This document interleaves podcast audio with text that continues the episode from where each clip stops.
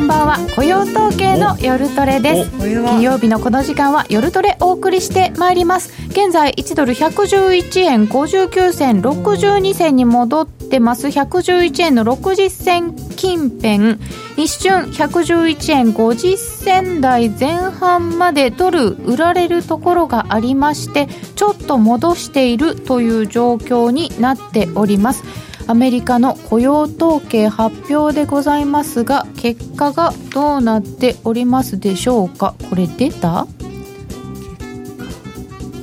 えー、エイプリル5あ出た出た出た出た出た。19万6千人？あ。ちょっと待ってくださいね。英語なんですよ。19万6千人ですね。ですよね。悪くないですね。悪くないですよねでもその中の時給とか見に行かなきゃいけない失業率も失業率変わらず労働参加率も63%えー、あ労働参加率下がってますね。あ 63%63.2 から63えー、非農業部門雇用者数19万6千人なので予想17万7千人ぐらいでしたから全然良かったんです、ね、これよりは良かったよ。え前月分の変更は？ここからまだ下がれないですもんね前月分は 平均時給とかどうなってますか？平均時給次のページでしたっけ？もうみんながかぶりつきますね。本当ですよ。平均時給0.1あそれは低いですね。これですね。ですね。あの市場予想値だとプラス0.3だったんですね前月が。で前回はプラス0.4でここがちょっとや0.1はかなり低いですね、うん、そうですよね。前回0.4、はい、予想0.3で0.1、はい、これはちょっと低いなっていうことで、はい、ちょっと売られましたけれども。でも、うん。そしたら余計に利上げはないよねっていうか利下げ方向だよねみたいな。そうですねまあ、ちょっとあの例えば非農業部門雇用者数が前月に続いて今回もすごく弱い場合っていうのは2か月連続で弱いので、うん、あこれはっていうふうになるんですけど今回非農業部門雇用者数はいいですよねプラスでよくて、うん。はい、で一方で平均時給は前回は結構伸びてたのに、まあ、今回はってことだと、まあ、単月はっていう評価になりやすいのでなかなかその下が続かないっていうのはそういうところなんだと思います。現在は111円64銭ぐらいちょっと戻ってきましたという結果の雇用統計となっております。うん。なんかやっぱり みんなで上に行くとちょっと下に行ってみたりなんかしたりして、ね。うん、でもなんかこう5分足で私うっかり見てたからあすごい下行ったすごい下行ったと思ったんですけど、111円の50届いてないってことは、うん、15ピップスも動いてない。そうですね。これは横ってこと？えー、どうでしょう？まだ7分ありますからね。この後何で巻き返すか、ね、から来るんじゃないですか？巻き返す要素難しいですね。10分後お楽しみにしましょうえー、改めまして本日の出演者のご紹介です。ソニーフィナンシャルホールディングスシニアアナリストの石川久美子さんです。よろしくお願いいたします。お願いいたします。2度目のご登場です。はい、はい、えー、そして小杉団長、はい、の D よろしくお願いします。担当課の内彩子です。今日も夜トレは FX 投資家を応援していきますよ。YouTube チャット欄で皆様のご意見ご質問随時受け付けております。みんなと一緒にトレード戦略を練りましょう。それでは今夜も夜トレ進めてまいりましょうこの番組は真面目に FX、FX プライム by GMO の提供でお送りいたします。さて、改めまして、非農業部門雇用者数が19万人の増加と、えー、予想よりも良かったです。予想17万7千人の増加。えそして失業率3.8%は予想通り、平均時給前月比で0.1%の伸びと予想よりだいぶこれが少なめ、労働参加率63%はちょっと落ちました。という結果になっているのですけれども、えー、石川さん、この結果はどう見ますか？そうですね、まあ、今、あの先ほど申し上げた通り、あの平均時給の弱さというところが、この下押しに効いてはいると思いますけれども、前回がまあプラス0.4で、なかなか伸びが良かったので、うん、まあ、単月弱いぐらいだと、そのドルを売り続ける材料というには、ちょっと弱めかなというところはありますね、はい、売り続けるというほどではない。ね。はい、とにかく、まあ、NFP が良かったっていうのが大きいですよね。そうですよね、はい。まあ、そうすると前回の2万人も改定されてるかもしれないんですけどまだ見え見てないですけど、ええ。プラスえー1.3万え人プラスえあそう下方1.3修正されたんあ違う、ですよえっと、3.3で、あの、前回の2万人よりも若干なるほど。情報修正2万人からはい。3.3万人、えー、大したことないね。でまあ、も誤差の範囲ですね。ねえ、ということは前回悪かったのはまあやっぱりちょっと特殊要因だったのかなってことですか？そうですね、まあ、でも雇用統計というか、この非農業部門雇用者数を考える場合は、大体3か月で平均取ったりとかするんですよね、で今回も19万6千人増なので、まあ、丸めて、うーんって、まあ、10万人超えるんだったら、はまあ、ちょっと弱めとは言いながらも、悪いってほどじゃないよねっていう評価になってしまうと思うんですよね、引き続き、まあ、雇用は堅調というところだと思います。本当にあの堅調っていう言い方がぴったりかなっていう感じですよね。ね。うん。ものすごくよくってびっくりああもうインフレっていうことでもないし。そうですね。こう考えると、その、雇用統計を、まあ、例えば受けてすぐ金融政策変わるとかいう話ではないですけれども、まあ、また利上げしないとっていうような危機感が一気に上がるような状態でもないので、これって株的にはもうウェルカムですよね。うん。そうだと思います、そうするとでもドル円は今株にあんまり反応しないですよね。いや、また多分そっちに戻っていくんじゃないかなとも思っているんですけれども、おはい。おというのも、まあ、ここ最近の為替の動きって、まあ、すごく複雑というか、まあ、ドル円相場もともとそうなんですけれども、あの、大体、金利と株の動きって一緒じゃないですか。株が上がるとアメリカの長期金利も一緒に上がって、で、そうするとドル円も上昇して、で、株が下がって、えっ、と、アメリカの長期金利が下がるっていうのが揃ってセットになっていて、そうするとドル円も下がるっていうのが、まあ、基本的な、あの、方向感なんですけれども、ここ最近ですと、そのアメリカの、あの、利、利上げはもう無理でしょうと、金融政策、ハト派の方向に移動するでしょうと、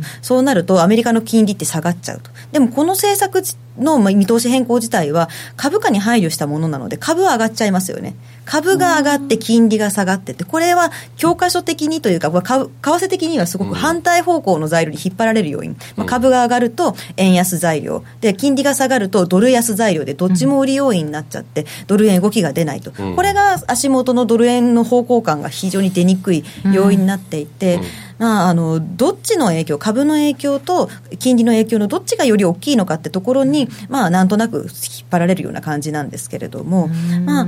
ただ、3月の FOMC が終わって、金利の見通しが引き下げられて、でここで、じゃあ次の見通し出るまでってどれぐらいかかるかっていうと、また3か月かかるわけですよ、6月までかかっちゃうんですね。ああ先の見通しが出てくるのがはい、ね、でそれまではもう経済指標を確認していくしかないので、うん。そうなるとドルもうドル円的には次はまあ株かなみたいな感じになりやすい、ああはなるほど、えーというところでダウの、えー CFD を見てみますと0.4%ぐらいのプラス、100ドルぐらいプラスかなっていうところですか？えー、10年債の利回り時間外はちょっと上がってます。0.5%ぐらい上がってます。2.52ぐらい、い、というところでドル円が戻してきましたね。すっかり戻しちゃって111円71銭っていうことは前より上がってませんか？ちょっことれなんかリバすごいリバ運動の仕方してますね、なんかあったかな？なんむしろうん。上行きましたよ。111円の52銭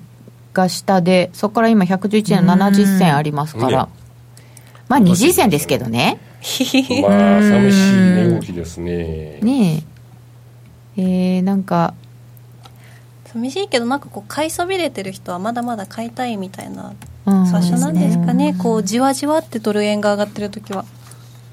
なんか昔が懐かしい今は動かないって書いてらっしゃる方いらっしゃいますけれど そうすると、えーあまだもうちょっとあるか。40分の段階ではどうなのかな。ドル円おかえり。ユーロドルも戻りました。これは綺麗で。ユーロも戻っちゃいましたううんユーロからってことはないんですか？ユーロも意外に動いてますよこの10分ぐらい。うんうんうんなんか出てるわけではない。あカナダドルは売られている。こういう時悪かったんでしょうね。そうですはい。これ間違いますよね。そうですね、はい。よく間違います。あの新規の雇用者数が増加予想に反して0.72万人の減少となったみたいですねカナダは、ということはカナダドルがちょっと売られているということですけれどもドル円はそう簡単にはいけてないでしょう。平均時給が弱い。弱い。とりあえず下売り込んだらこういかなかったから買い戻してるって感じないですよね。やっぱりね、ちょっと下攻めても攻められない。あ40分なりました、えー、111円の71銭えー、21時30分始まる前がなんか隣でニコニコ111円の67銭。111円の67銭。邪魔しないようにサイレントでニヤニヤしてサイレントニヤニヤ。じ思いっきり思いっきり横ばいでした。イエーイ。思いっきり横ばいだね。うん、ね、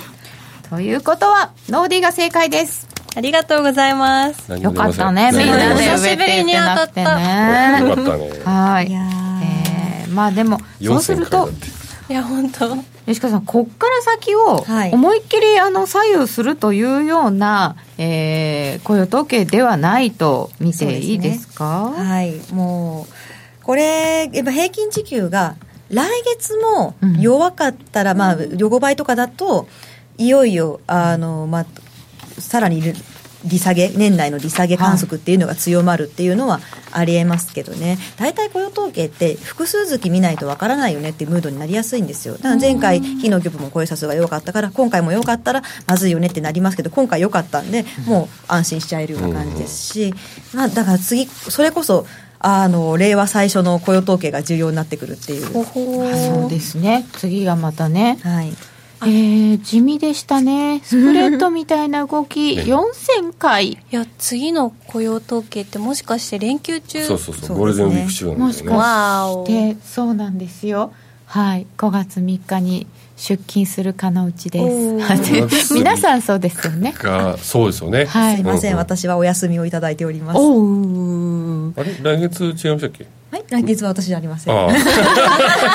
ろで出演確認をしている。空気読めないドル円さんが10分過ぎてから上昇し始めたぞ。111円77銭ぐらいですか、えー、ユーロドルも落ち始めましたよ。どんな感じですかねこの後ね。はい。ということで、この後、えー、この後の4月相場あるいはユーロなどのお話も伺ってまいります。ではここでお知らせです。お聞きの放送はラジオ日経です。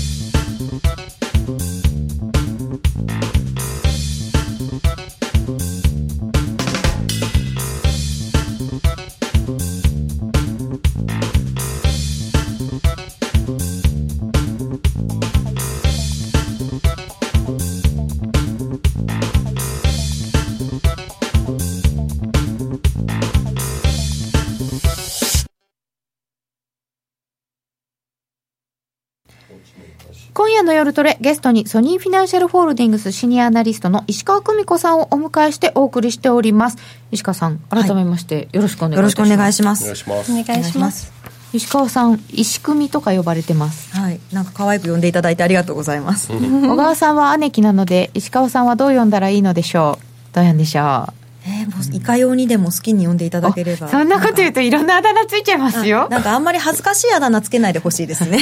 久美ちゃんで。あはいいつも。はい。大体久美ちゃんと業界では呼ばれていますね、ね、はい、はい、で、えー、石川さんに伺っていくこの後はまずは4月相場の見通し。ドル円から伺っていきたいと思うんですけど、えー、まあ動かないですね。そうなんですよね。あの、うん、3月までは FOMC の見通し、金利の見通しどうするんだっていうのが話題になってたので、金利がすごく重要視されていて、ドル円も金利に結構左右されたりとか多かったんですけれども、3月の FOMC 終わっちゃうと、次の金利の見通し出るのって6月なんですよね。先ですね。そうなんですよ。結構先なので、うん、まあ、経済指標をコツコツ見ていかなければいけないんですけど、はい、何か一つ、例えば雇用統計だとか、小売りとか、そういう何か一つあったからといって、そこに、じゃあ、もう次はどうなるっていうのをベットするような感じじゃないんですよね。これ一つっていうのはない。はい、そうなんですよ。でそうなってくると、じゃあ次何に手がかり求めるかというと、株ですかね、まあ、主に米中通商協議とか、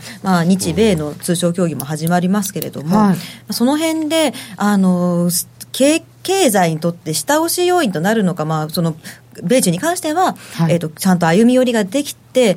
例えば関税の免もう撤廃とか、そういうところまで話がいく期待が持てるのかどうかとか、そういうところによすがをも、はい、なんていうか、求めるような形になっていくかなっていうふうに考えてます。今、株の方は、あ最終合意近いねって言って、すって素直に上がったりしてるんですけど、はいドル円はそこまではいかないですよね。そうですね。まあ、ドル円の場合はやっぱり、なんていうか、もうちょっと株よりは懐疑的なところが、今までトランプさん何回もひっくり返したよねとか、うん、中国とアメリカが微妙に言ってること違くないとか、うん、そういうところにが気になったりっていうのは、まあ、ありますし、あとやっぱ金利、アメリカの金利が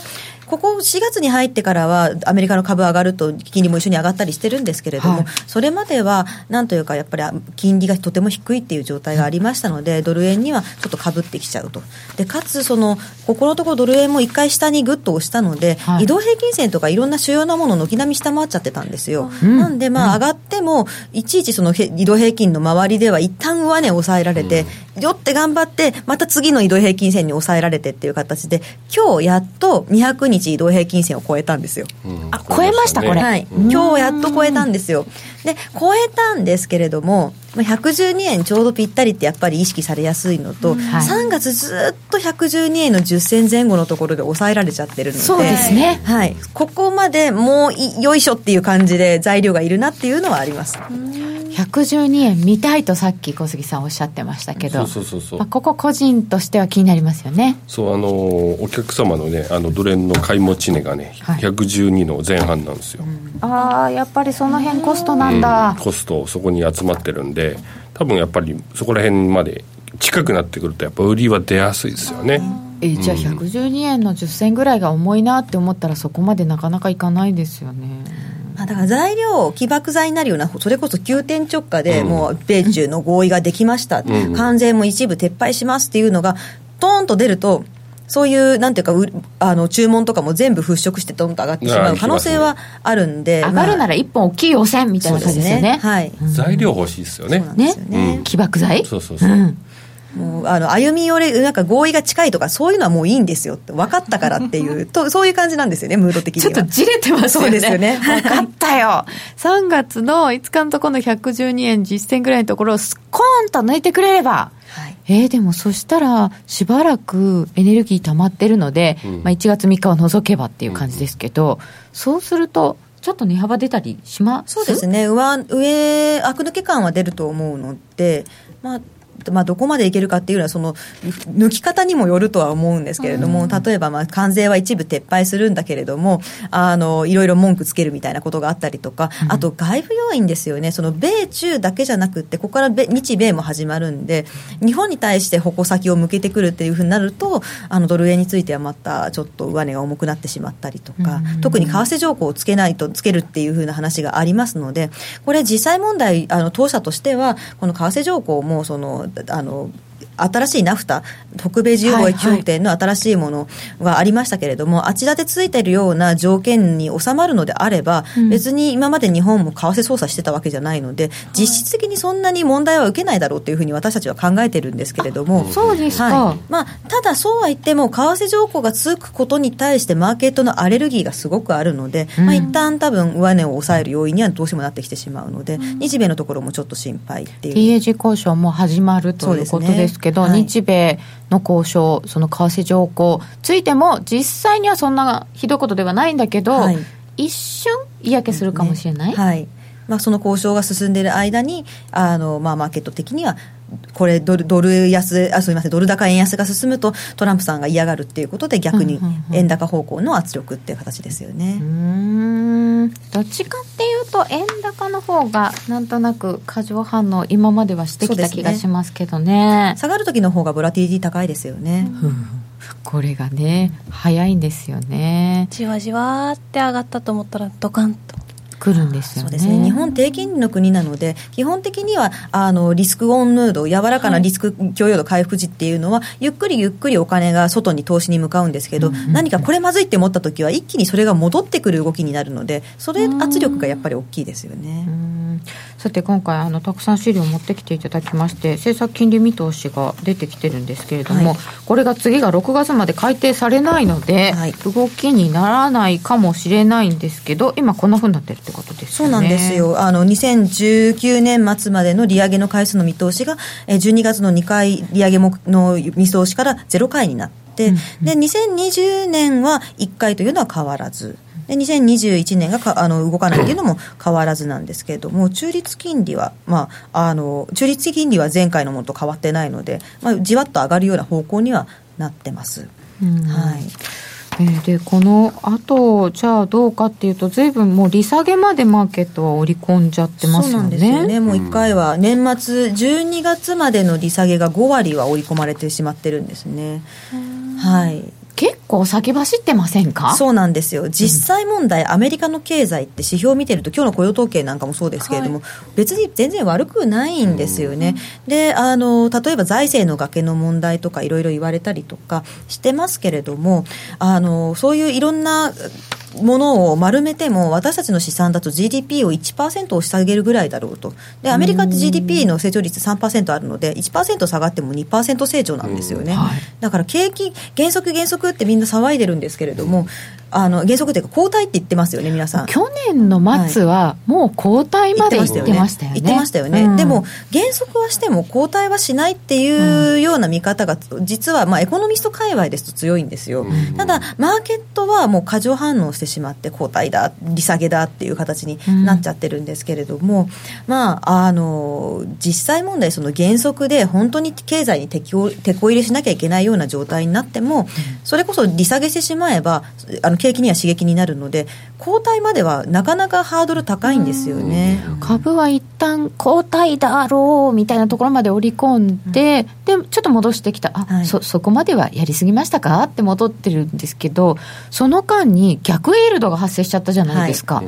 まあ、3か月と10年なのでそれはちょっとどうかなとも思いますけどで解消しましたでもまだ景気後退への恐れみたいなものの方が強い感じですかね。そうですね。あの逆イールドの理論もいろいろあって、うん、確かにその短期と長期が逆イールドになると、まあ収益も出なくなって景気後退期になるっていう話なんですけれども、はい、ただあの今アメリカの潜在成長率って名目で4%ぐらいで、うん、あの逆イールドの見方っていろいろあって、その名目潜在成長率を10年債利回りがあの上回ったら、これがこれからこの後1年から1年半から2年ぐらいかけて景気後退期に入りますよってサインだったりとか、まあ、いろんな見方があるんですよね。で私たちは今回その短期と長期の逆イールドがあまり参考にならないなというのは、うん、歴代に比べて両方ともすごく低い水準で逆イールドになってるんで。水準が低いですよね、はい、なので、あんまり参考にならないのではないかなというふうに考えてましてまだまだ潜在成長率4%に向かって、あのアメリカの長期金利がどこまでいけるかって今全然低いじゃないですか。3%も下回ってる状態で、よっぽどインフレ進んだりとか、まあ、景気が、まあ、バブルの水準のところまでいかないとじゃアメリカの長期金利4%っていかないですよね。いかないですよね、はい、4%って言われちゃうと。はいで私のあの知り合いなんかはですね株の人ですけどもあの大体その逆イールドが発生してから景気後退まで1年半とかなんかとりあえずタイムラグがあると、えー、でそのタイムラグの間って結構株価上がってるんですって、はい、よしまだいけるって言ってましたけどねそれはちょっとバブルっぽくて怖いんですけれども、ね。ね、みんな元気すぎますよね、はい、ちょっとね。そうなんですよね。だからまあこの先考える上でちょっと怖いのがバブルなんですよむしろ。あのまあ、そうなんです。だからトランプさんがあの FRB に圧力をかけて今、うん、FRB のあの理事の候補2人上がっていて両方ともトランプさんのお友達なんですけれども。どうですかね、はい、そうなんですよね。すぐ利下げしろ50ベーシスそうなんですよ、で今の状態で利下げして別に景気悪くないのに利下げしたらもうこれバブルの引き金を引く要因にもなってくるので、で、ねあれだけ利下げ、利下げって言って、もう圧力も受けて、まあ、今、FOMC、あの金利据え置きにして利、利下げするとは言ってないんですけれども、これであの、まあ、利下げとかっていうことになってきてしまうと、うん、まあ、バブルで、まあ、悪いインフレが発表あの発症してしまって、で、あの、ガッとむしろ景気後退っていうふうになる可能性があるので、まあ、ちょっとやりすぎ感が強い、それが一番リスクだなって思ってるんですよ、むしろそっちですか、はい、うん。確かになんかあの、住宅市場にバブルが起きるかもみたいな、バブルが起きてるかも、はい、住宅が下がるかもみたいなのを IMF が言ってたりとか、えー、あとは、何ですか、こう金融市場の歪みみたいな話が出たりとか？はいうんそれを心配しているエコノミストもいるっていうことですよね。そうですね。あの去年金あの利上げを結構した去年というかこれまで利上げをしてきたので、うん、その分の効果で住宅市場っていうのがちょっと落ちてはいるんですけれども、うん、これで打ち止めにしちゃったらもうこれ以上打ちようがないので、うん、むしろ持ち直すっていう見方もできますし、あのまあ一旦そのマーケットに配慮したことによってそれは落ち着いてくとは思うんですね、そんなに深刻に配慮する必要はないのかなと、うん、はい、いうところはあると思います。バブルになるなと思ってる間はバブルにならない。うん、はい、それはあるんですよね。そうですね。はい。みんな、ね、今はバブルではないっていうふうに私たちは思ってます。し、うん、おっしゃる通りだと思いますね。むしろそっちの方が心配だというお話も出ましたけれども、はい、で4月はそうするとこの先なんかこう注目ポイントってありますか？まあ、ドル円に直で関係するっていうふうになってくるのは、その米中の通商協議の部分と、はい、米日米のあの貿易協定の貿易交渉の部分だと思うんですけれども、はい、為替報告書とかも出てきますかね、そうですね、はい。まあ、ここで大きな変化っていうのを今やるかっていうと、あんまりそれは可能性は低いとは思うんですが、まあ、でも一応、材料にはなってくるかとは思います。ちょっと見ておきましょうか、はい、米中の通商協議の現状、はい、現状ですね、はい、今はもうちょっとちらっと先ほどお話はしたんですけれども、はい、3月の下旬の時点では、もうトランプさんはその、関税の撤廃とかについては全然話し合ってないと、うん、あの合意が成立した後に確実に守らせるためにカードとして残しておく必要があるんだみたいなことを言ったんですね。でその後クドロ NEC 委員長があの28日ですねもうあのこの交渉自体もさらに数週間、数か月かかるならかければいいじゃないかと、もうちゃんとやるのが大事なんだってことを言って、えらい強気だったんですね、それで3月下旬って結構重しになったりとかもしてたんですけれども、急に4月に入ってから様子が変わってきて、もう中国と今後4週間以内に貿易合意ができる可能性があるんだっていうふうにトランプさんが昨日おっしゃって急に変わってます、ね、そうなんですよね、うん、まあ昨日っていうか今日今日の未明ぐらいですけれども、うん、で習近習近平中国国家主席もあのアメリカの協議では大きな進展があったんだっていうふうにお話しされて、劉、うん、副首相、昨日トランプさんとお話しされた劉さんもテキストに関して、まあ、まあ合意に関してですけど、新たなコンセンサスに達したというふうに言っていて、なんというか両国がともにあのもう合意が近いムードを急に出し始めてるっていう。そうですね、はい、でここでまあいきなりまたどっかトランプさんがひっくり返したりとかしなければ、うん、このまま合意できればいいなっていうところなんですけれども、まあ、合意するにしても結局マーケットが何を気にしてるかっていうと関税なんですよね。ずっとそのトラ中国とアメリカの関税の掛け合い合戦いわゆる貿易戦争によって、うん、あの2018年の景気っていうのは世界的に随分押し下げられてしまったというのがあるので、うんはい、これが撤廃されたらまた中国が持ち直してくるんじゃないかっていう期待がすごくありますよね。むしろその中国が大きいんでしょうけれども、はい、世界の景気っていうところが問題かなと、はいそうなんですよね。はい。のせ中国はですね、もういろんな国の最大貿易相手国なんですね。はい。もう1位じゃなくても2位ですみたいなところで、もうどこにもずっとあい もうなってるので、中国の景気が悪くなってしまうと、他のところもみんな弱くなってしまうっていう。最近のドイツなんかもう顕著ですよね。そうなんですよ。ヨーロッパの景気悪化の影響は、まあ、もう元凶は中国っていうところがすごくありますので、中国の景況感にどうしても持ち直しが来てほしいなっていうのがあるんですよ。で、あの中国の景況感なんですけれども、はい、製造業は、えっ、ー、と、ここ数ヶ月すごく50の高不況の境目の50を下回ってたんですけれども、中国の景況感ということで、持ってきていただきました、はい、でこちらが直近でボンと回復したんですよ。50よりも上に回復してきてるんですね。すごい回復だ。そうなんですよ。でこのまま米中のあの交渉もうまくいってくれればもうちょっと持ち直してきてくれて、まあ、あの株価なんかもかなり戻してくれてるので、はい。はい、あ上海株だいぶ上がりましたね、ね、はい、うん、もうずっとアメリカがよくても中国だけダメみたいな感じだったんですけど、やっと持ち直してこれてるので、このままいって、中国の傾向強感が上がって、他の国にも好景気を振りまいてくれれば、うんあのー、ちょっと周りのそのセンチメントも変わってくるかなっていう。で株が上がってくれば円安効果っていうのもドル円にも出てきますので。そこもあると中国ですよね、ここ最近ちょっと経済指標が良くなってきてるじゃないですか、それ反応して、ちょっと上に上がってきてい。ますもんね。はい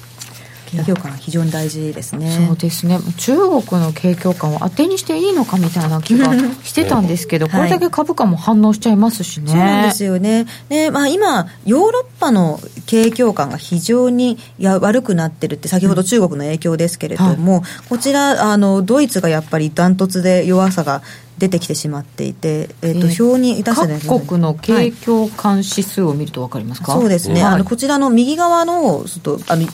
ライブ見てくださってる方しか見えないんですけれども、右側の方が、ヨーロッパ各国の、え PMI の、製造業だけの PMI なんですけれども、まあ、軒並みすごく弱いんですよね。なんていうんですかね。そうなんですよね。滝ですよね。はい。もう正直はっきり言ってそうですね。なので中国が景況感戻ってくると、ここも戻せて、あの今、ヨーロッパの景気の悪さがものすごく強く意識されてるんですね、マーケット全体の中で。なので、もう織り込まれてるってところもあるんですよ。なので、ちょっと戻ってくれば、マーケットが安心してくれて、ユーロも戻ってこれるんじゃないかなっていうのもありますね。ユーロは結構これに反応してますか？そうですね、かなりあの注目度が上がってきてしまってます。そうすると、ユーロはまあこの辺が持ち直せば、ちょっと反応できるかなってことは、やっぱり中国。そうです。うんどうやっても中国になっちゃうんですよね。このね、中国の景況感の影響は世界に拡大っていうのを見ると、本当に貿易相手国が赤い。はい。1位中国。そうなんですよ。すごいですよね特に新興国にきつくて例えばアルゼンチンなんかは1位ブラジルなんですよ、はい、で21%ぐらいでで2位が中国なんですね。で13%と。でじゃあブラジル見てみるとブラジル1位中国なんですよ。22%ぐらいあって。なのであの正直中国が風邪ひくとブラジルもかぶさってブラジルの景気も悪くなってブラジルと中国ダブルで効いてくるアルゼンチンはもっと悪くなるっていう構図でひどいんですよ。なんかもうあーって出ちゃいますよね。本当ですね、アルゼンチンつらいね。そうなんですよ。もう 今正直 IMF からの指導で緊縮財政をめちゃくちゃやっていてそのせいでアルゼンチンインフレ率は一頃よりはましになってるんですけれども、でも景気が悪いんでアルゼンチンペソが今年に入ってからガッタガタに落ちちゃってるんですよね。アルゼンチンってペソなんだ。はいアルゼンチンペソ。今ちょっと注目の、はい通貨でもありますよね。ね。はい、さあ、そしてその下のトルコリラも、中国2位で、1位ドイツなんですけど、そのドイツが中国周りですもんね。そうなんです。いやだってこの間あの中国でのあのドイツの自動車販売がすごく落ちてるっていうのを聞いて、えー、中国の景況感もあるんですけどアメリカに部品を出してるので、はい、米中貿易交渉の影響もかぶっちゃってる。そうなんですよ。なのでアメリカと米中のその通商交渉がうまくいくっていうのはすごく歓迎されるんですけれども、うん、あのこれが他の国にとっては悪影響だって言って WTO のあたりからすごい文句言われたりとか、はい。難しいですね。はい。手放しで喜んでいいのかっていうと微妙な線だなっていうのは、まあ、うっすら意識されてはいるんですけど、まあでもうまくいかないよりは、日米、あの米中がうまくいってくれた方がいいんですけどね、マーケット的には。先ほどの雇用統計もそうでしたけれども、多分この中国の景況感なんかも春節の影響もあったでしょうし、まだ1、2か月見たいよねっていうところではありますよね。本当にその通りですね。はい。非常に興味深い世界の景気のところも、えー、気にしないといけないという状況のようですそれではここでお知らせです約定力で選ぶなら FX プライム by GMO。レートが大きく滑って負けてしまった。システムダウンで決済できず損失が出た。などのご経験がある方は、ぜひ FX プライム by GMO のご利用を検討してください。FX プライム by GMO では、数多くの勝ち組トレーダーが認める約定力と強靭な FX サーバーで安心してお取引いただけます。現在、FX プライム by GMO のホームページでは、勝ち組トレーダーのインタビュー記事を公開中、勝ち組たちの取引手法を学びたいという方は、ぜひ真面目に FX で検索を。株式会社 FX プライム by GMO は、関東財務局長、金賞第259号の金融商品取引業者です。当社で取り扱う商品は価格の変動等により投資額以上の損失が発生することがあります。取引開始にあたっては、契約締結前交付書面を熟読、ご理解いただいた上で、ご自身の判断にてお願いいたします。詳しくは、契約締結前交付書面等をお読みください。お聞きの放送は、ラジオ日経です。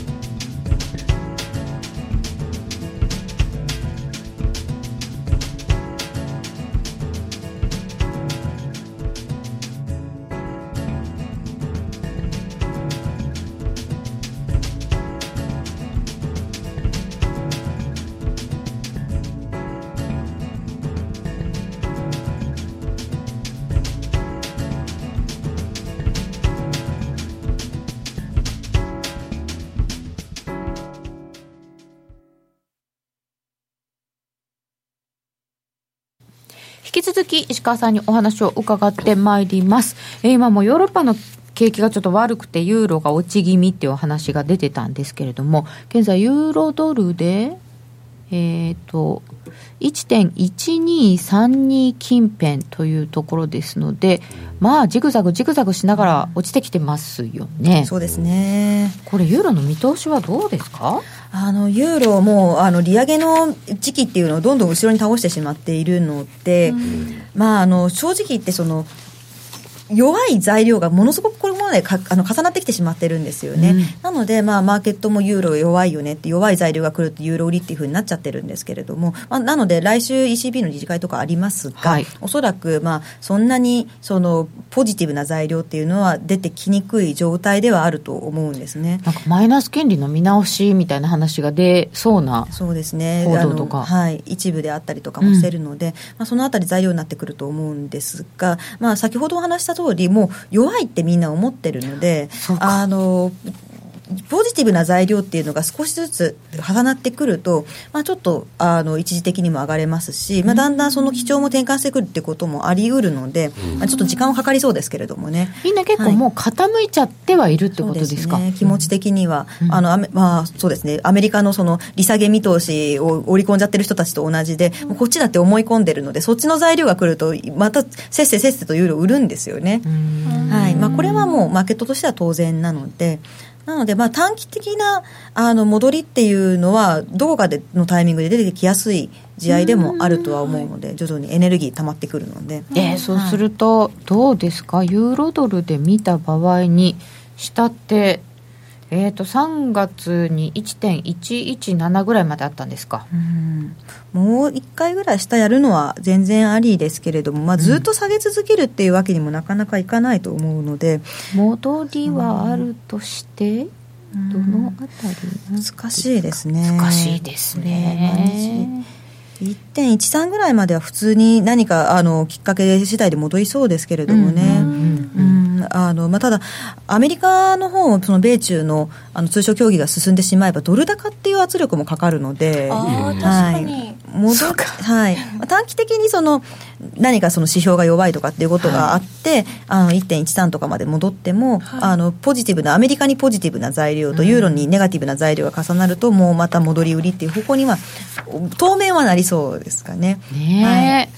あと心配なのがブレグジットの影響ですかね。そうですよ、来週はその ECB が10日にありますけど、同じ日に EU の臨時首脳会議があったりですとか、イギリスの方の期限が10日だとか12日だとか言ってて、さっきはもう一個ニュースが出まして、そうえー6月30日まで伸ばしてねってメイさんが言ったよっていうところまで言っております。うん。もうね、次々ニュースが出て、えー、と石川久美子さんのツイッターによくフローチャートを出してくださってるんですけど、これがまた作るそばから変わっちゃうってね。そうなんですよ。もう毎日かせいぜい持って3日とか 2日3日ぐらいなのでもう泣きながら作ってるんですけれども、なんか皆さんわからない状況を整理する材料が必要かなと思って頑張ってやってるんですが、ありがとうございます。あ、直近で作ったのが4月2日の閣議後にメイ首相が、あのこういうプランにしますっていうふうに出したのがありましてそれを整理するために出したんですけど、そ4れは月2日、はい。閣議後のメイ首相プラン。はい、それはまずコービン労働党党首と協議をして EU 離脱案の共同案を作るために協議をするんだっていうふうに言って、コービンさんも OK って言って話し合ってるんですけどまだ終わってないんですよ。あの3日からやってるんんですけどまだ続けるって言ってるんです。今日がもう5日です5日はい、まだやってるんですよ。ま元気だな難しいんですよね。まあ、あの、中の人たちの、メイさんと、あの、コービンさんがずっと喋ってるわけではなくて、中の人たちが実質的なところで揉めてるんですけれども、まあ、メイさん的には、まあ、EU 離脱なんですけれども、コービンさんも、その、ソフトブレグジット派なんですね。あ関税同盟にはもうもう残りたいし、EU 単一市場にも残りたいって言ってるので、で、これは、保守党の EU 離脱派推進派からすると、何言ってるんだって話で。ソフトすぎ？甘いぜお前ら。もう大反発なんですよ。で、あの、コービンさんも、あの、労働党から随分ですね、第2回目の国民投票やりたいっていう人たちがボロボロ抜けた中で、これ以上抜けたら困るっていうんで、コービンさんも再国民投票を支持するっていうふうに言っちゃってるんで、で、これもメイさんとどうするってすり合わせしなきゃいけないですし、で、労働党の中にも、そんなことはメイ首相とし交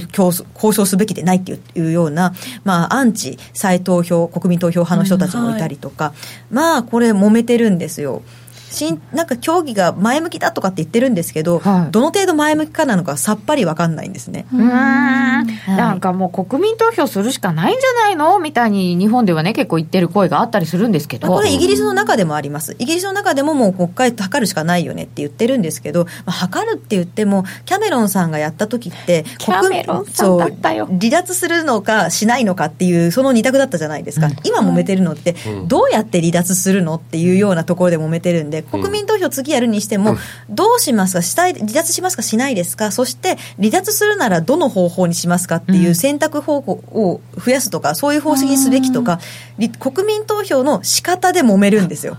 まだ揉めることがあるんですね、はい、なので、まあ、してもいいめあの将来になるかどうかっていうのはさっぱりわからないですし、まあ、そもそも国民投票なんてとても重い決断なので、はい。これを一回やったのを尊重しないなんておかしいでしょって、うんまあ、メイ首相ももともとは離脱反対派なんですよね、はい。だけど、尊重して頑張ってるっていうところがあるので。頑張ってる。いや本当にメイさんね大変あんな声を枯らしても本当強いわイギリスの女の人。いや本当ですよね、もう私だったら絶対投げてますけど、彼女は投げない、もともと正直言って、かあの時って首相、キャメロンさんがやっぱやめるって言い出した時に、うん。誰もなりたがらないっていう状況の中でやったっていうのが、もうそもそもすごいですから、すごいですよね、はい。なのにみんな文句ばっかり言ってるんですけれども。本当、はい。あれもやだこれもやだ状態のイギリスがどうなりますかっていうのがどう、はい。どういつどう決まるんですか？私たちポン,、はい。ポンドをどうにかするんだったらどうすればいいんですか、まあ、今の現状なんですけれども、とりあえず4月10日にあの緊急首脳会議、EU の首脳会議が行われて、4月10日。はい、水曜日。そうですね、で今の離脱期限って12日なんですよ。12日、はい。はい、で12日までにはい。イギリスの中で離脱案が可決すれば、あのその短期的に20 5月22日まで離脱延期っていうのをしても OK っていうふうに実は今なってるんですけれども、はい。まあそれは難しそうですね。はい。難しそうなので、合意できず、はい。でなると、まあどうするって話なんですけれども、うんうんあの、今、今日のニュースですと、はい。トゥスクさんが、まあ、1年延期したらと離脱を。1年？はい、順 でもし議会で離脱案っていうのが可決できたらもっとこれを短くしてもいいんじゃないのっていうことを言ってるんですよ。あで一方でメイさんは6月末までの離脱延期にしてほしいと。でもし5月に22日までに23 5月23日からが欧州議会選挙なので、その前日の22日までに議会が通ったら、欧州議会選挙出ないで、あの、よ済むようによろしくって言ってるんですね。でも、もうここまで来て、5月22日までに確実にそうできるっていうことを保証することはできないから、欧州議会選挙に参加する準備は責任持ってやりますっていうのが、夕方に報道されたメイ首相からトゥスク大統領への書簡なんですよ。でも議会選挙に参加されてもね、はいすぐいなくなっちゃうかもしれない人が 議会で議員になられても困りますよね、EU の方でも。まあ、本当はそうなんでしょうけれども、でも EU 的には無理でしょって思ってるんですよね。うんうんうんそもそも離脱なんてまだこんなに揉めてるのに、全然無理でしょ。だったら、まあ、あの、欧州議会選挙というのはとりあえず抑えといてほしいっていうのが一番大きい。うんちゃんとお金も拠出してほしいと。バックストップ案ってまとまったの？まとまってないです。ね、アイルランドが問題だって言ってたのに、それ以外の方で揉め出しちゃってますよね、うん。また。まあそうですね。そうですね、まあ、もともとでもこれが問題なので、結局、バックストップ案なんですけれども、で昨日とか、昨日ですかね、一昨日だったかな、あのアイルランドの方のとメイさんが首脳首脳会談とかやってるんですけど、アイルランドサイドも本当は EU、その合意なき離脱なんかすると非常に困るわけなんですよね、アイルランド国境をまたいでの工場生産とかめちゃくちゃあるので、いちいち関税取られたら、もう商売にならないんですよ。うん。で困っちゃうんでね。あの、まあ、アイルランドとしてはあの合意なき離脱にならないようにいくらでも協力するよでもそれにはイギリスの努力が必要だって言っていて、まあおっしゃる通りですよねっていう感じになってるんで、民主主義難しいね、はい。99年延期すればいいのに、あ、なんかどっかで聞いた99年。はい。えー、何度もやるとモラルハザードになるしな。そうなんですよね、まあ、だからもう EU の方がおもう各国怒ってる国とかもあるんですよね、これ以上振り回されるんだったら合意なき離脱の方がましだって言って、まあ、それもすごくわかるんですけれどもただ難しいのが例えばですよあのもう4月12日が期限ですと言ってイギリスがちょっと延期して交渉してくださいって言ってるのに、ダメだもう約束だから出ていてくださいっていうふうに、そんな正正論を振りか振りかざしてとどめさしちゃうと、これってお願いした側さしてた側からするとこの人たちにとどめ刺されたってもうずっと覚えてるわけですよね。なるほど。今後何百年もイギリスの離脱したくない半分の人たちからはい。恨みをその国は買うわけですよ。あすごい、なかなか半分の言えない。ねそうなんです。だから歴史とか見てもいろんなその同盟とか団体から怒ってでこんなとこ出て行ってやるって出て行った国はか過去たくさんありますけれどもあの出て行けって言って出て行かせたってないんですよ。それぐらい出て行かせるってハードルが高くて例えばそれこそギリシャの時とかもドイツ散々面倒を見てもうギリシャなんて出てっちゃえばいいのにって国民感情が高まってる時でもギリシャが出ていくっていうふうに言わないので出て行かせることはできないですよね。これぐらい、まあ、外交ってすごく難しいんですよ。はい、恨紙を買うんだ。もう、まあ、そこが分かってるし、まあ、そもそも合意なき離脱しない方が EU 全体としてもいいので、っていうのがこの微妙な交渉に現れちゃってるんですよね。このフローチャート分かりやすいありがとうっていただいてます。頑張りますもん、また次も。えーでトレーダーとしてはブレグジット決まった瞬間にポンドがどう動くかだな、えーこれでいつの段階でどう決まるかも分かんないのでこれこそなんかフローチャートごとに違いそうですけど、ポンドどうなるんでしょうか。ポンドは私たち割とポンド円で見ちゃう方が多いんですけど、ん。じ実際は何で見るのが一番見やすいですか？ポンドドルで見た方がいいですか？まあ、ポンドドルもポンド円も結はい。局ポンド売りになったら同じような動き方するので、ポンド円で見ていただいても OK だと思うんですね。だはい。あとユーロユーロポンドが面白いユねーロポンド使いますね、これがね結構上がったら売られる。上がったら売る。チャート的にもこう3ゾン切あった本当ですか、いう状況なんで面白いですね。ユーロポンドそうですね。だから単純にブレグジットのことだけを見てしまうと、はいあの、イイギリスが EU を例えば合意なき離脱しますってなったら、ヨーロッパも経済も既存するわけなので、そうですよねユーロポンドなんてどっち動いたらいいか分かんなくなるので、それこそ対円とか対ドルで見た方が分かりやすい動きあになる。本当はねでも結構動いてるんですよね、これね、そうなんです実はね。まあ、単発、もうど、まあ、その綱引きですよね。あーじゃあとりあえずポンド円で見ていただくとしててポンド円でいきますと今どんな感じなんですか？えー、日足でいうと、まあ、1月3日のすごいところから、うん、まあ、ジグザグ戻ってきたようですけど、3月14日で、こうなんかね、何かを作っているようにも見えちゃったりしますよね。まあ、ポンドに関しては年末、まあまあ売られていて、ポンドショートがすごく積み上がってたんですよ、はい、でもう今年に入って、まあ一旦その売られすぎのあの自立反発という部分もありますけれども、もうブレグジット、わけわかんなくて、どうなるかわからないってところで、あの別に買う材料とか特になかったとしても、もうこれ、ポンド買い戻して、ポジションスクエアにして、様子を見ないことにはどうにもならないっていうとこなんですよね。で、だいぶ、シカゴ IMM、まあ一部ではありますけれども、うん、あの、ポンドショートの売り越しも解消されて、ほとんどスクエアになってるんで、うん、まあもう細かい材料を見て、うん、行った方につくみたいな、本当に短期筋しかもういない。相場になっちゃいましたね。先ほどねあのコメントにありましたけど今、はい、ここ最近のポンドドルに関しては、もうレンジですよね、うんうんうん、上がったら売られる、下がったら買われる。でもボラティリティはあるから皆さん。そうですね。そうですね、はい、日ばかりでなんかもう本当に短い時間で動いた分取れればいいかなっていう参加ですかね。ね感じだと思います、ね、だから続かないんですよね。で、イギリスもどうなるかわからないので、ずっと売りっぱなしっていう感じでもないし、ずっと買いっぱなしはもちろんできないしっていうので、誰もどっち行けばいいのかわからないですし、それこそもう EU のその交交渉している人たち、ヨーロッパで交渉している人たちも、どうどうなるかがもう結末がわからない状態なんで。うんまあ、これはポジション持ったまま夜越せないですよね、なかなか。そうですね。寝てたらね、夜中に何かが決まって、急転してる可能性が高いから。私、ポンド、ポジション持ってないのに夢に見ること多いんですよ、最近。えー、すごい。え？どんな、どんな夢？みたいな顔で見ないでください。どんな夢見るんですか？なんか、そのポンドを持ってないんだけど、たまたま持って、ったら、うん、あのものすごい本当にここからまだ動くかよっていうのでポンドドルが50円ぐらい動いちゃったりとかする夢を見、ね、るんですね。うんすごい夢だね。すごい夢です。なんかポンドが2桁台になっちゃってどうしようみたいな感じでわたわたあのポンド円が、はい、チャートで出てくるわけですか？なんかチャートで出てきますチャートとあと一応なぜか持ってる設定になってるんであのポジションが表示されてます。マイナスが大きくなってんの？それともプラスの都合でもなんか夢結構私ポジティブなんだなって思ったんですけど、うん、プラスが。すごいえー、すごい。すごいじゃん。売ってるんだ。だから売ってるんだ。売ってるんだ。ユーロポンドオーバーシュート少ないからまだやりやすい。ギャンブラーノーディ降臨？しないしない。ドル円が1円になる夢は見たことある。それは怖い、えー、怖い、えー、すごいね。みんなそんな夢見るんだ。見ますね。もうどっぷりやね。本当ですね。でもなんかポジションがあのなんだっけ悪いポジション持ってる時ほどいいポジションの夢を見る人いるっていうふうに言いますよね。本当に？なんかこう多分藁にもすがる思いじゃないけど。夢の中ぐらいは。そう一発逆転したいみたいな気持ちが。15年やっててもそんなこと一回もない。え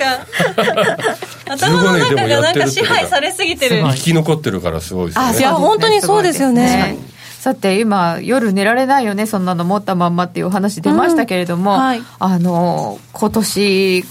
10連休っていうものがこれからありましてね、うん、これを一体どうするんですかっていうのを皆さんに伺ってるんですけどもうでもみんなが言ってるからそんなにリスクないんじゃないっていう話まで出てきていやいやいやそういう人増えてきたからやっぱりあるよとかいろんなこと言ってるんですけど石川さんどうですか？とりあえずアジア時間のその東京時間のところが参加者が激減するのは間違いないんですよね、はい、ねだからあの大きく損する人っていうのは少なくなってるかもしれないんですけれども、はい、あの大きく動きやすいこと自体は確かなんですよ、年始を思い出しましょうっていうね、はい、1月3日はねもうあのちょっとそれこそ夢に見そうな動きでしたけど、小杉さんこれ、えー、どういうふうに10連休っていうのは対策取られてるんですか？うちらお客様に対しては、まあ、あの気をつけてねっていうことしか言えないんですけどお手紙とか来てますよね、まあ、そうそうそう。あとスワップポイント、はい、はい。よくね3倍デーとかよくお客様でおっしゃる方が多いですけどこれでも行く前は11倍デーですからね、うん、あ11日分が前倒しでついちゃうんで。そっか営業日はあってもスワップは前倒し。そうそう銀行が休みだからバリューが飛ぶんだよね。なるほど、うん、11日分買いも売りもつくから。あれ何時に着くとかってことはその時間がすごいとっても危険ってこと？水から木曜日のあれだね。えー、っとまたいたポジションに対してなんで、えー、そのゴールデンウィーク前だよね。4月の、はい、4月の26 4 5 4そうだね。4から 5, 5か、うん、違う違う。そうだね。うん、245 ここだねここで、うん、2425? うん。ここにポジションをまたいだ時に11日分のスワップが発生してくる。へえスワップ祭りだ。スワップより値動きの方が怖い、ね、そうですね。その時間のそのスワップ狙いの方とかのちょっとまたよくわからない動きというか未知数な感じですもんね。スケベロンが。出てくるとね叩かれるみたいな。ちょっとね叩くる可能性あるよね。ここでね、うん、ゴールデンウィークの初めにそんなこと仕掛けないでほしい。ねえ。なんかだってその後そのポジションを持ってたらもうすごい暗い気持ちで10連休過ごすことになるんですよね。いやそう思うとやっぱりその前に手仕舞おうかなとか、うん、ほら、うん、あの今年は sell in 4月になるかもよみたいなのとか、うん、なん。かいろいろ。ええー、困りましたね、困りました、ね、困りますよね。イースターってありますよね。イースターありますね。ね海外勢が休みになったりとかするとこもありますよね。ありますね、へえ。グッドフライデーですもんね。ですよね、うん、何がいいフライデーなのかあんまりよく分かんないんですけど いつも。すいません。ああじゃあ、えー、そんなことも気をつけながら石川さんこの4月えー、どの辺を一番注目されてますか？石川さんだからトルコとかも気になりますでしょ？そうですね、ね。トルコは今あの外銀のトルコリラショートをあの規制しちゃってるんであそうだ。あの、まあ、実はその下がりにくいっちゃ下がりにくいんですけれども、うん、まあ、通貨の信任自体中銀の信任とかも失われてきつつあるのでただまああのちょっとどうかっていうところもあるんですけれども、はい、その中で今気になってるのがトルコとアメリカの関係がまた悪化してるんですよ、うん、あのロシアからの兵器を入れるっていう戦闘機システム、はい、そうですね、うん、でそれでアメリカがもうそこにすごいあの反発してるんですね、ロシアからその専門家を呼ばないといけないので、あのそれ設置をするのに、すごく大きな兵器なんですね、で専門家が入ってきちゃうと、トルコって NATO なんで、アメリカの戦闘機とかいっぱい入ってるんで、でその戦闘機の秘密とか見られちゃったら困るんだっていうところで、反発がして、またあの制裁。っていう話になってくると、ちょっと大丈夫なのって、ただでさえ、あのとなんていうか、統一地方選挙。で、大きな都市落としちゃってるんで、AKP 与党ですね、こちらが落としてしまってるので、与党の支持率下がって、まあ、エルドアン大統領大丈夫なのと、まあ、すぐだめになるわけじゃもちろんないんですけれども、で求心力はね、低下して、で低下すると大統領って何するかっていうと、大体ばらまくんですよ、お金を。トルコの財政、また、まあ、大丈夫ですかっていうことにもなっちゃうんで。ね、そういうところも気になると、はい、あの新興国が今、崩れると、なんか全体にちょっと波及がありそうな気がして、うん、大きいですよね、はい、去年の去年もそうでしたもんね、うん、そうですね、ちょっと去年と今年で環境が若干違っていて、はい、去年はアメリカの長期金利が上がって、新興国通貨全部売りっていうふうになって、うん、でその中で弱い、まあ、経常赤字が大きくって、高インフレで、政治的にもどうなのっていうアルゼンチンペソとトルコリラがわーって売られたんですけれども、ただ今回はアメリカの長期金利下がってるんですよ、で新興国通貨全体には追い風が吹いてるんですね、実は。で一方でそのトルコとアルゼンチンがまた下げてるのは、両方とも個別要因なんですよね。なので、まあ、新興国通貨ショックっていうところまでの、なんていうか、悲壮感は今のところあんまりないんです、実は。ただ、トルコが通貨危機までに行っちゃうと、さすがに引っ張られてしまうので、うん、そこの部分だけちょっと心配なんですよね。ね。さっきのあの表でそうでしたけれども、貿易相手国がトルコが、はい、えっ、ー、とドイツ、はい、中国、はいでドイツ自動車でしょ、はい、あメインバンクドイツ銀行だよなって思っちゃいますよね。あの辺全部つながってる気がして。そうですね。トルコはあのたたくさんヨーロッパからの受注受けて、うん、あの車たくさん作ってますからね。そうなんですよね、はい、えー、ゴールデンウィーク中 FOMC もあるしな。そう雇用統計もあるし FOMC もある、うんこうちょっとねポジション持ってたら安心して遊びに行けない。ちょっと旅行は難しそうですよね。そうですね。いろいろ気をつけてやっていかねばなりません、えー、さて今日は雇用統計の発表がありました。非農業部門雇用者数は19万人の増加と予想を上回る数字とはなりましたが平均時給がちょっと低めに出ておりました、えー、石川さんに今日は詳しくお話伺ってまいりました。どうもありがとうございました。ありがとうございました、えー、それでは皆さんまた来週この番組は真面目に FXFX プライム by GMO の提供でお送りいたしました。